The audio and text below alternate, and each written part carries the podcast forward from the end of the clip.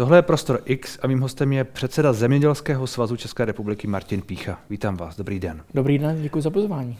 Kdo může za vysoké ceny potravin v Česku podle vás? To je skvělá otázka. Musím říct, že momentálně jsme v atmosféře, kdy se hledá viník za vysoké ceny potravin. No tak samozřejmě ukázat na jednoho nebo na jeden problém je nesmysl. Je to komplex mnoha věcí. Jo. Ceny potravin zvyšují samozřejmě vyšší vstupní náklady. Energie, pohonné hmoty, v případě zemědělců třeba jsou to nárůsty cen hnojiv o 300-400%, nárůsty cen krmiv a tak dále. Takže u zemědělců jsou to vyšší náklady. Samozřejmě vyšší energetické náklady mají i potravináři. U potravinářů, jako je třeba cukr, tak málo kdo ví, že třeba cukrovary platí také emisní povolenky, takže jim se do toho promítá nejenom cena energií, ale ještě cena emisních povolenek. A v případě obchodníků, tak je to samozřejmě cena energií, cena pohonných hmot, hlediska logistiky a tak dále. To znamená, všechny ty části té výrobní vertikály se logicky snaží pokrýt své vyšší výrobní náklady. Mohli bychom se bavit o tom, jestli viníkem je vysoká cena energií v České republice, vysoká inflace a tak dál. Ale každopádně jsou to vyšší ceny vstupů. Se zástupkyní potravinářů, která říká, že tvrdí, že u nich to jsou nepochybně ceny energií, protože máme jedny z těch dražších energií v Evropě, možná nejdražších, a že oni to prostě pociťují a musí zdražovat a tak zdražují. Obchodníci tvrdí, že oni zdražují tak, jak musí, protože se zdražuje síla, energie a tak dále, všechno, rozhodně o nic víc. Vy říkáte to samé a pak vidíte ty ceny, které se často hýbají ne úplně stejně. Neodpovídá to úplně tomu, co třeba říkáte nejen vy, ale i zástupci všech těch ostatních článků té slavné vertikály. Ale odpovídá. Takhle, pokud se chceme dopít k tomu, kdo má největší vliv na ceny potravin, a to nejenom v České republice, tak jsou to obchodníci. Obchodníci určují, za kolik budou nakupovat. Obchodníci mají obrovské nákupní oddělení, které sleduje ceny potravin nejenom v České republice u dodavatelů, v celé Evropě, ale po celém světě. To znamená, když zemědělec chce dodávat cibuli do obchodu a obchodník mu řekne, fajn, od příštího měsíce mi dáváš cibuli o 2 koruny levněji, zemědělec řekne, ale to už je pod mými výrobními náklady, on řekne, fajn, tak už nejezdi a koupí si ji z Austrálie, protože ví, že tam je momentálně levnější cibule. Jo? Takhle funguje obchod a v podstatě jsou pouze 2 případy, kdy vím, že některý z dodavatelů byl schopen odmítnout vlastně cenový diktát ze strany obchodníků a to si můžou dovolit pouze velké nadnárodní potravinářské firmy. Tím jedním byla společnost Danone, která odmítla dodávat do Kauflandu jogurty pod výrobními náklady. Několik měsíců tam prostě nebyly jogurty značky Danone, ale společnost Danone má mnoha miliardové obraty, to je velká globální nadnárodní firma.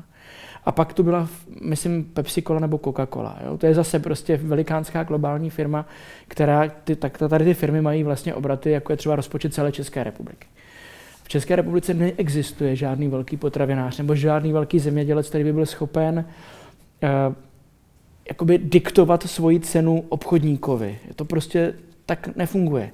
Jo, nemáte nikoho dominantního, kdo by mohl říct, já když ti to tam nedodám, tak seš nahranej, protože ten obchodník velmi snadno najde alternativu, ať už v rámci České republiky, anebo za hranicemi. Pak tady sedí zástupce obchodníků, který říká logicky něco jiného, říká, že potravináři zneužívají často svého postavení, mají různé dohody mezi sebou a tak dále. A zároveň, když... To je pohádka Tomáše Prouzy, který chce upozornit. No, to je pohádka. Tomáš Prouza je pohádkář a v podstatě neříká pravdu. Jo.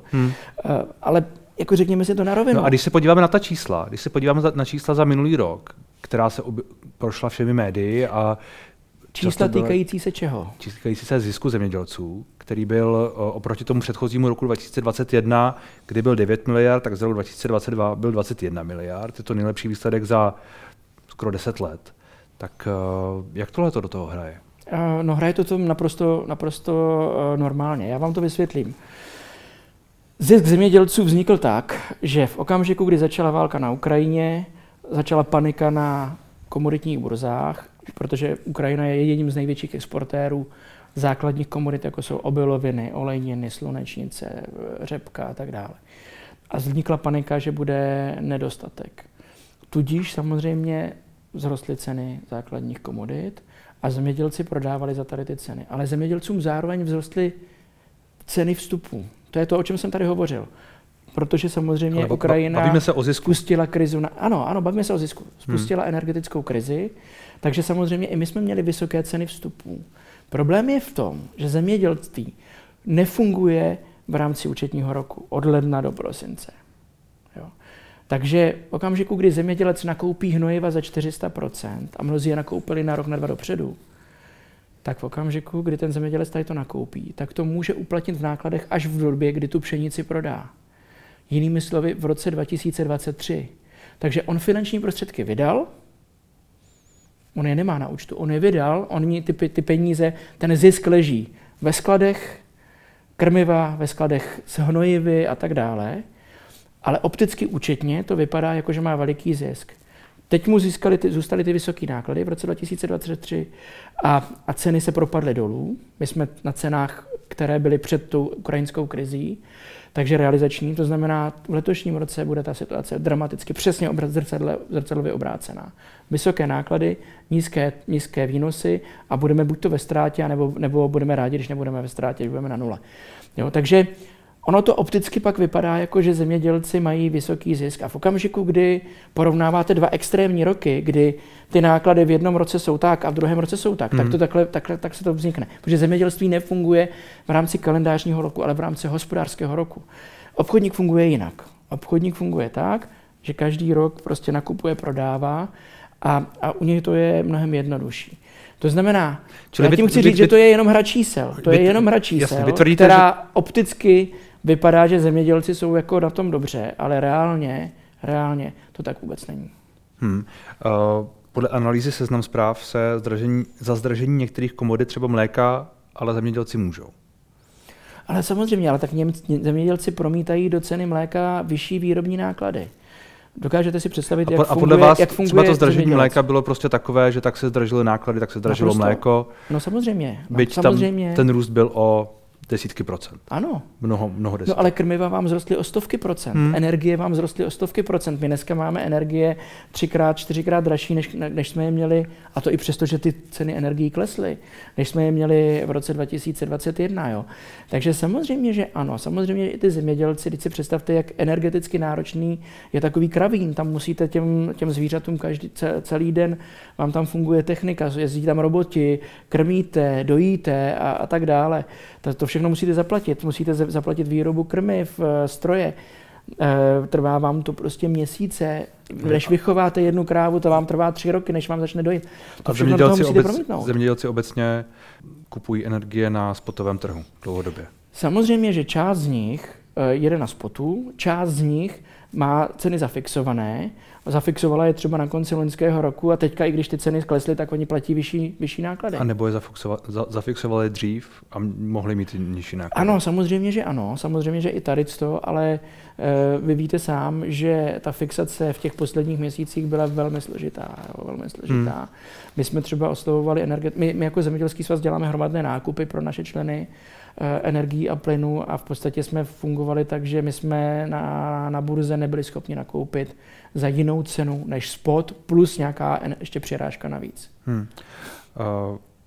Pan Šebek z Asociace soukromých zemědělců mimo jiné říká, že hlavní podstata problému s cenami ležela v tom, že se situace chopili ti největší hráči v celé produkční a prodejní potravinové vertikále, kteří se snažili využít na maximum toho, že za ně na trhu není dostatečná alternativa, která by jejich chování mohla usměrnit. No to vůbec netuším, co si o tím mám představit. Situace, že na komoditních burzách vzrostla cena, využili všichni zemědělci. Uvědomte si, že válka na Ukrajině začala někdy v únoru. Já jenom dodávám, že on nemluví pouze o zemědělcích, on mluví i po potravinářích a prodejcích, čili to nemířilo pouze na zemědělce. Ale to je zase základní nepochopení toho celé té vertikály, jo, prosím vás. Tak pojďme se na to podívat. Zemědělec vyprodukuje komoditu, jako je třeba obilí. Část prodá ještě před sklizní, domluví se s odběratelem. část prodá v průběhu sklizně a část prodává po sklizni, pokud má svoje vlastní skladovací kapacity. Jo, to znamená, my třeba dneska jsme v situaci, když zemědělci mají na skladech o 40% obilí víc, než kolik měli v roce 2021, protože nebyli schopni všechno prodat. Pak přijde potravinář, přijde mlynář.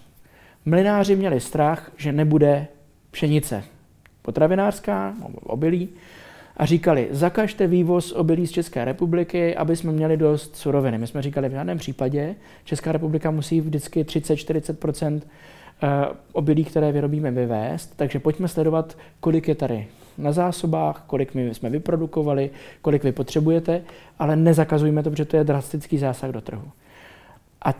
Ale ti potravináři, ať už to jsou mlynáři nebo pekaři, nakoupili drahou pšenici, ještě ji mají na skladech, ještě z toho dělají pečivo.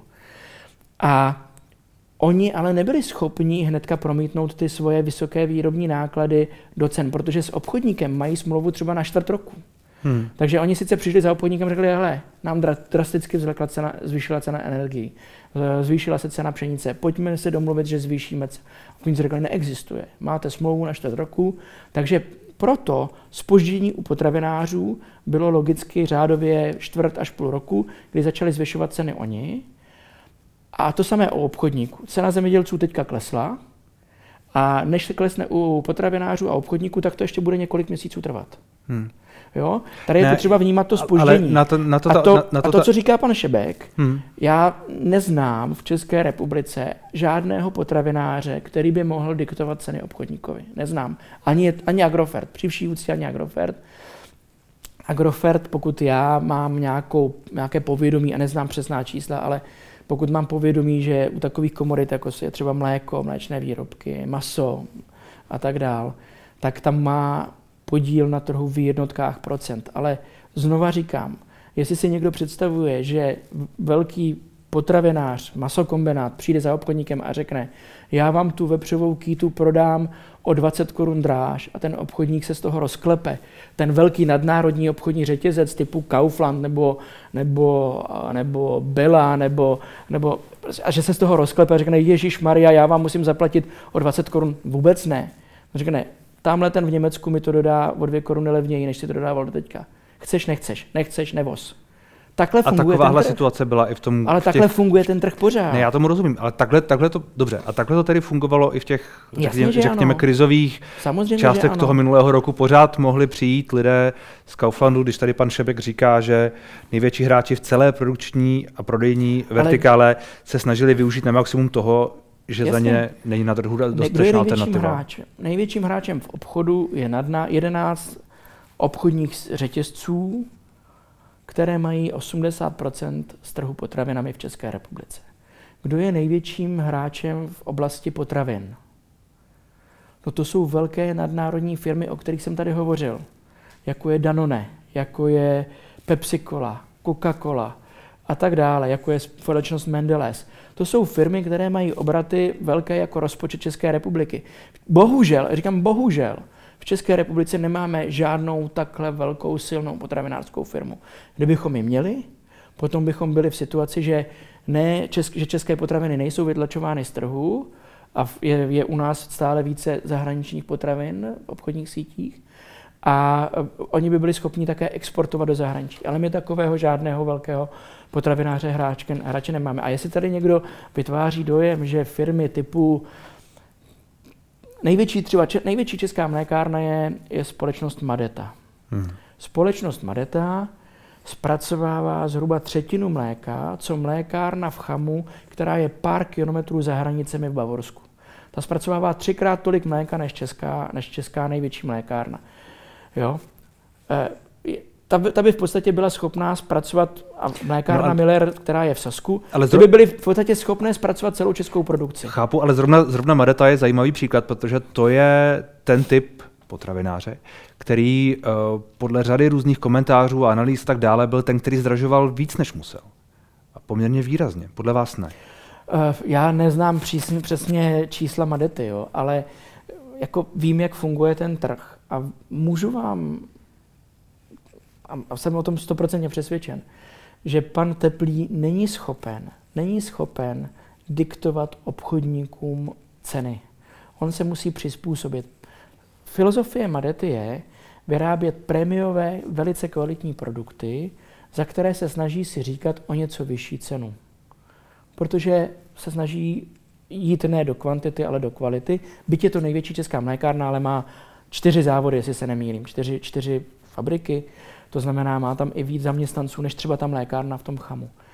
Ale jestli něco vytlačuje české potravináře a české zemědělce z našeho trhu, tak jsou to velké nadnárodní potravinářské firmy, které mají tu sílu a jsou schopni vyrovnaně bojovat. A tohle souvisí s těmi cenami podle vás?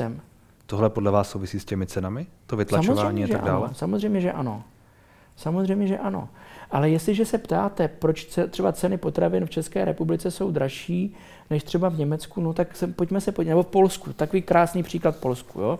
Pojďme si srovnat celou tu vertikálu Česká republika versus Polsko. Tak český zemědělec má nižší přímé platby než polský zemědělec. Český zemědělec od platí od Evropské, my dostáváme z Evropské komise.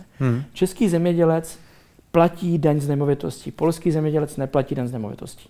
Český zemědělec má vyšší daň z příjmů než polský zemědělec. Český zemědělec nedostává národní dotace na úrovni jako polský zemědělec. Třeba typickým příkladem může být teďka podpora na nákup vysokých cen hnojiv. Polští zemědělci dostali podporu, čeští zemědělci nedostali žádnou podporu. Takže logicky ten český zemědělec už na začátku, na té startovní čáře, musí vyrobit ty potraviny dráž než ten polský zemědělec. Pak přijde potravinář, do toho vstupuje DPH.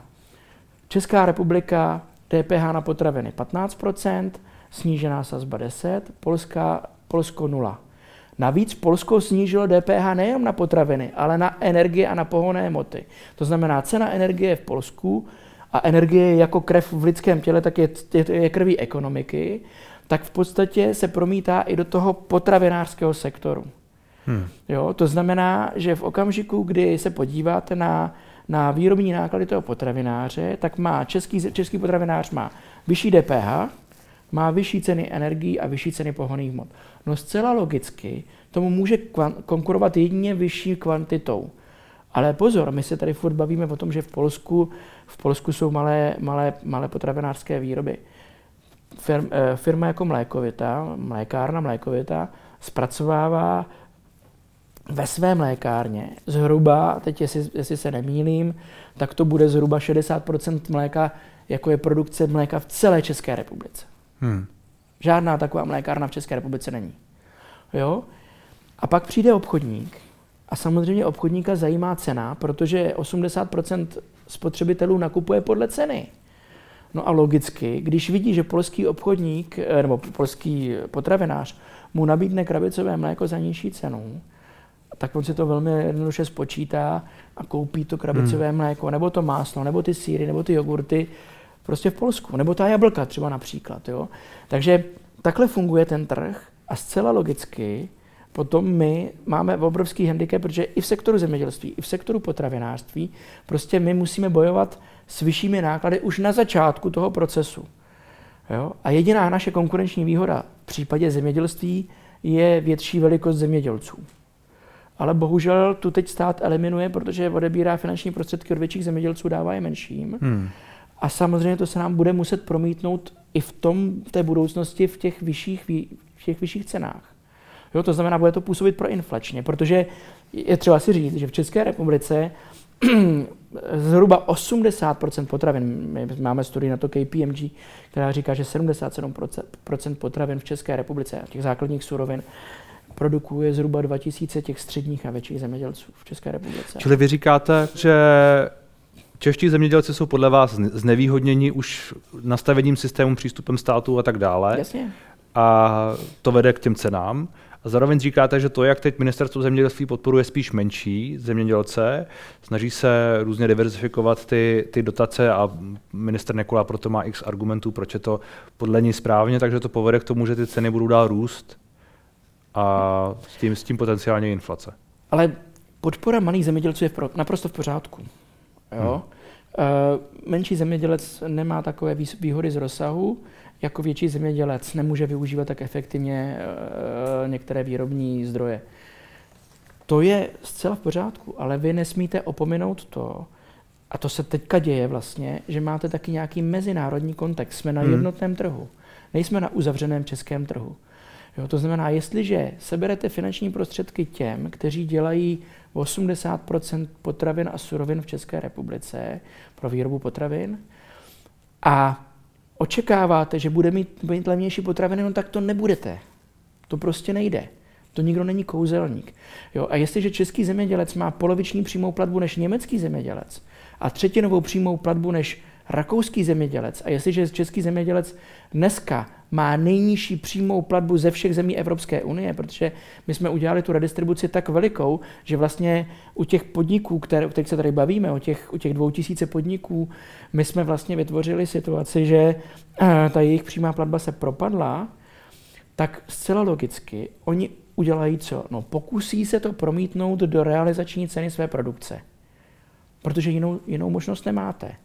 Ale v okamžiku, kdy nad sebou máte velmi silného obchodníka, který vám řekne, při vší úctě, ty vejce mi sem nevoz, protože ty si je vyrobil o korunu dráž než polský, nebo ukrajinský, nebo lotyšský zemědělec, no tak potom samozřejmě to bude znamenat co?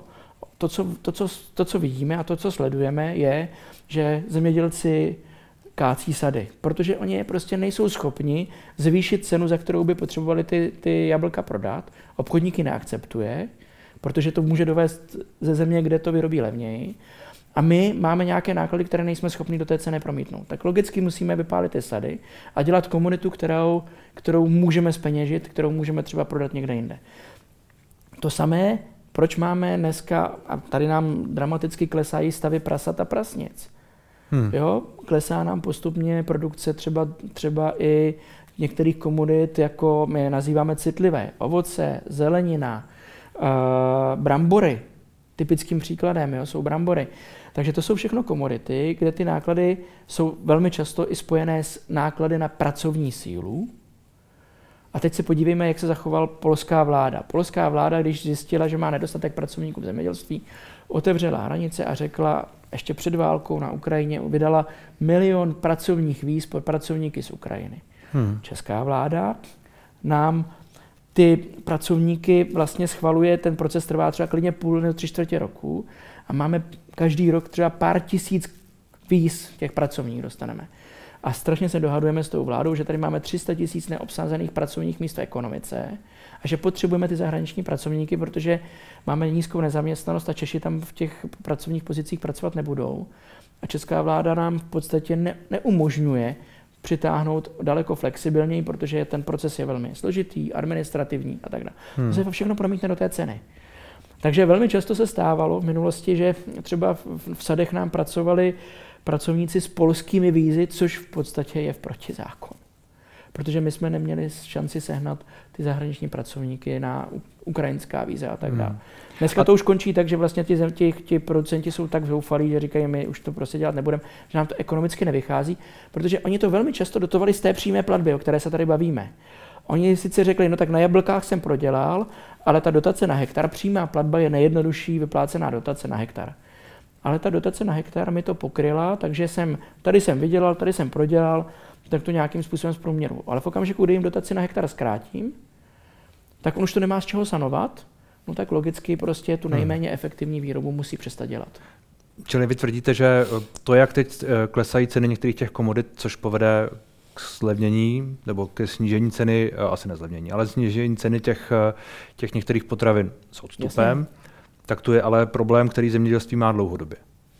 Takhle, který je před námi. Ceny zemědělských komodit my neovlivňujeme. Ceny zemědělských komodit se utváří, teď se bavím o těch komoditách, hlavně rostlinných, obiloviny, olejniny, tak ty se vytváří na komoditních burzách. Česká republika je v situaci, kdy u nás obchodníci sledují komoditní burzy a řeknou vám, cena v České republice je o 10, 15, 20% levnější než komoditní burza ve Francii, protože když chcete obilí dovést třeba do přístavu, tak musíte ještě hradit náklady. Takže zcela logicky my prodáváme naše suroviny, jak říkám, o 10, 15, někdy 20% levněji. Když my jsme to počítali u těch základních komodit, tak v české zemědělství tím, že prodáváme levněji, jak rostlinné, tak živočišné komodity, tak proděláváme řádově 15 až 20 miliard korun ročně, které bychom mohli získat, kdybychom prodávali za evropské ceny, ale prostě neprodáváme. Jo, protože nemáme tu sílu vytlačit ty ceny nahoru, protože prostě ten sektor, ať už potravinářský, anebo obchodník mi řekne, hele, jako já ti rozumím, ale já mám tady dodavatele, který mi to dodá levněji a je mi jedno, jestli to je cibule z Nového Zélandu, anebo jestli to je vepřové ze Španělska, které se sem vozí, nebo je to jablko z Polska. Prostě ten obchodník má velmi dobrý přehled, monitoruje ty ceny těch dodavatelů celosvětově a on velmi dobře ví. Máme spoustu příkladů, vám můžu říct, dodavatel zemědělec měl smlouvu s obchodníkem na brambory na delší období. V Belgii byla nadúroda brambor. Belgičtí zemědělci se potřebovali zbavit té nadprodukce, takže tu nadprodukci prodávali za podnákladové ceny. Obchodník přišel za tím naším dodavatelem a řekl, zlevníš mi ty brambory? Řekl, nemůžu, ale my jsme se domluvili, že vy odeberete takovéhle množství za takovouhle cenu. A řekl, tak už to nevoz, protože zítra my vezeme ty brambory z té Belgie, protože ta Belgie to vyrobí levněji. Jo, takže ten obchodník velmi dobře ví, kde jsou jakékoliv výkyvy a je schopen velmi pružně reagovat na to, že teď si koupím jablka z Polska, protože v Polsku je velká nadprodukce, protože Polsko vozilo jablka do Ruska. No, jak to říkáte, tak to zní, jak kdyby čeští zemědělci byli na tom opravdu jako nejhůř z celé Evropy čeští. A kdyby podobná okna nemohli využívat také. No ale jak je chcete využívat? Já nevím, jako ti belgičtí v nějakých situacích. Čeští zemědělci jsou v podobném postavení jako zemědělci v zahraničí.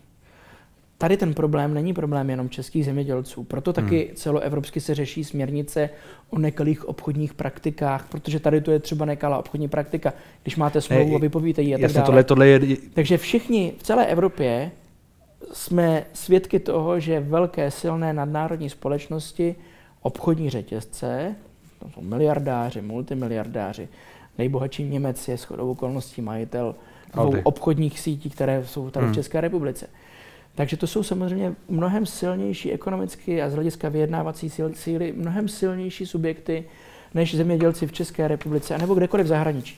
V zahraničí mají jednu obrovskou výhodu proti nám, že jim fungují desítky, stovky let budovaná odbytová družstva. My taky je máme, ale my jsme po roce 1989 je vlastně začali budovat od začátku a je to velmi složitý dlouhodobý proces, který neuděláte za hnedka. Jo? Takže ta odbytová družstva mají určitou sílu. Třeba v Dánsku na odbyt mléka je družstvo, které se jmenuje Arla a je to zároveň největší mlékárna. To znamená, je to družstvo, které zastupuje 98-99 produkce mléka od zemědělců. Ti zemědělci vlastní tu mlékárnu a ta mlékárna nefunguje jenom na dánském prostředí, už je to mlékárna, která funguje v Německu, Británii, ve Švédsku a tak dále a prodává své produkty celosvětově. Jo, to znamená, tam ta komunikace potravináře, zemědělce a i postavení toho zemědělce prostřednictvím té mlékárny Arla je úplně jiné při vyjednávání s tím obchodním řetězcem, než největšího českého producenta na mléko, kde bych řekl, že může mít, já nevím kolik, může mít 1000 kráv, tak při vší úctě jako ten řetězec, ale i tu mlékárnu to vůbec nezajímá. Jo, prostě dodáš mi to, nedodáš, cena je teďka takováhle. Málo kdo v České republice ví, že zemědělci až na výjimku jedna mlékárna dodávají mléko měsíc do mlékárny a na konci měsíce se dozví, za jakou to dodávali cenu. Mléko musíte každý den odbít. Ta kráva dojí a vy ho nemůžete skladovat. To znamená, každý den musíte vozit mléko do mlékárny. A prostě ten biznis je tak nastavený. Prostě ta mlékárna si spočítá, teď jsme prodávali za tolik, řetězec nám řekl takovouhle cenu, naše ekonomika je takováhle, takže zemědělci, teďka vám cena mléka spadla o 50 haléřů. To jsme svědky teďka, cena mléka dramaticky klesá, stála přes 13 korun, teďka jsme pod 12 korunami a modlíme se, aby se zastavila alespoň na 11 korunách, protože jinak budeme ztrátoví v produkci mléka. Ale prostě to tak je přirozený, že prostě cena mléka někdy roste, někdy klesá, s tím se musí i zemědělci poprat, i mlékárny se s tím musí poprat, ostatní obchodníci na to reagují, protože oni velmi dobře vědí, kdy je poptávka, kdy není poptávka, jaká je cena v zahraničí. Takže oni ten přehled mají. Takže zemědělci nikde když se bavíme o individuálním jednom zemědělci, nejsou schopni diktovat cenu svých produktů potravinářů. V České republice máte 30 000 zemědělců. A tak stovky potravinářů a 10 obchodníků. Když se bavíme o celé té situaci, kterou tu už nějakou dobu spolu rozebíráme, tak co čekáte od dalších let? S jakým výhledem se tam díváte? No, my jsme doufali. Víte, jeden z velkých problémů českého zemědělství je, že nemáme dlouhodobou strategii. Dlouhodobou strategii, která by byla sdílená politickou reprezentací, a je jedno, jestli to je momentálně opozice a současná vládní koalice, anebo v minulých letech obráceně. A my na tom obrovsky ztrácíme. Ti Poláci, když se o tom budeme bavit, ono to je dané tím, že v Polsku pracuje v zemědělství 16% lidí, to znamená 16% voličů, to znamená, je to politicky úplně jiná síla, proto taky teďka situace na Ukrajině okamžitě končí, polští zemědělci jsou nespokojení, okamžitě končí ministr zemědělství. To jsem odbočil, omlouvám se. Ale chtěl jsem říct, že v situaci, kdy prostě máte tady ten stav, tak oni jsou schopni mít nějakou dlouhodobou koncepci. Krásně se to ukázalo třeba u těch jablek, kdy během 10-15 let se z Polska stala jednička v produkci jablek v Evropě. Jednička.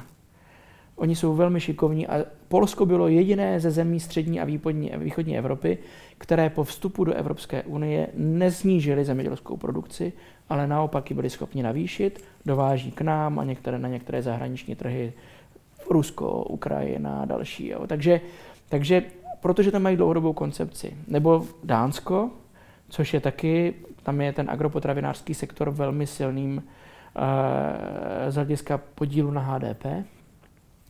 A tam dánská vláda při té reformě, kterou teďka máme, vlastně novou reformu zemědělské politiky, kvůli tomu jsme mimochodem demonstrovali v České republice, dánská vláda, dánská opozice a dánský zemědělský svaz byli schopni podepsat společné memorandum o tom, jak nastaví společnou zemědělskou politiku na dalších x let dopředu.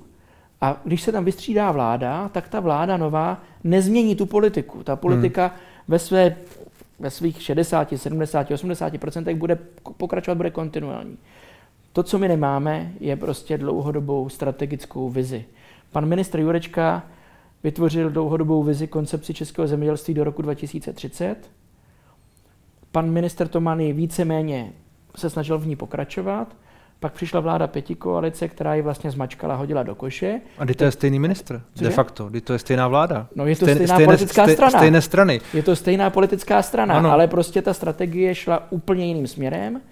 Takže vlastně, a to je přesně to, co tady nemáme. Jo? Takže dneska zemědělci jsou zoufalí, protože oni potřebují, víte, když máte investovat do třeba do klecového chovu nosnic, nebo když máte investovat do mlékárny, to jsou investice na desítky let. To není tak, že dneska to koupím jako auto, za 2 roky to vojedu a za 3 roky to v leasingu prodám, vrátím leasingovce. To tak nefunguje. Tady investujete na desítky let dopředu, na 20, 30 let dopředu. Ale vy, když nevidíte, co bude za 3, za 4, za 5 let, tak nechcete investovat. Takže je to velká obava a zemědělci v současné době prostě mají nejistou budoucnost a to je obrovský problém ve všech sektorech, protože do toho vstupuje samozřejmě i environmentální politika Evropské unie, která to ještě víc znejišťuje, tu budoucnost, tu perspektivu, jestli zemědělství bude označeno jako emitent skleníkových plynů, jestli budeme platit za to emise, jestli budeme muset snižovat stavy zvířat, protože někdo řekne, že zvířata emitují metán a podobné věci. Jo. Takže je tady mnoho otazníků, žádná jistota do budoucna a pro toho zemědělce, pro toho podnikatele je to prostě špatně. Takže to, co bych si přál já nejvíc, mít dlouhodobou, opravdu dlouhodobou koncepci, na které by se politici shodli bez ohledu na to, jestli jsou v opozici nebo v koalici nebo ve vládě, omlouvám se, u moci, která by tady prostě vytvářela nějakou jistotu pro ten celý agropotravinářský sektor a potom bychom mohli se tomu i jako zemědělci přizpůsobit. Tak uvidíme, jestli se dočkáte. Děkuji za rozhovor. Já děkuji za pozvání.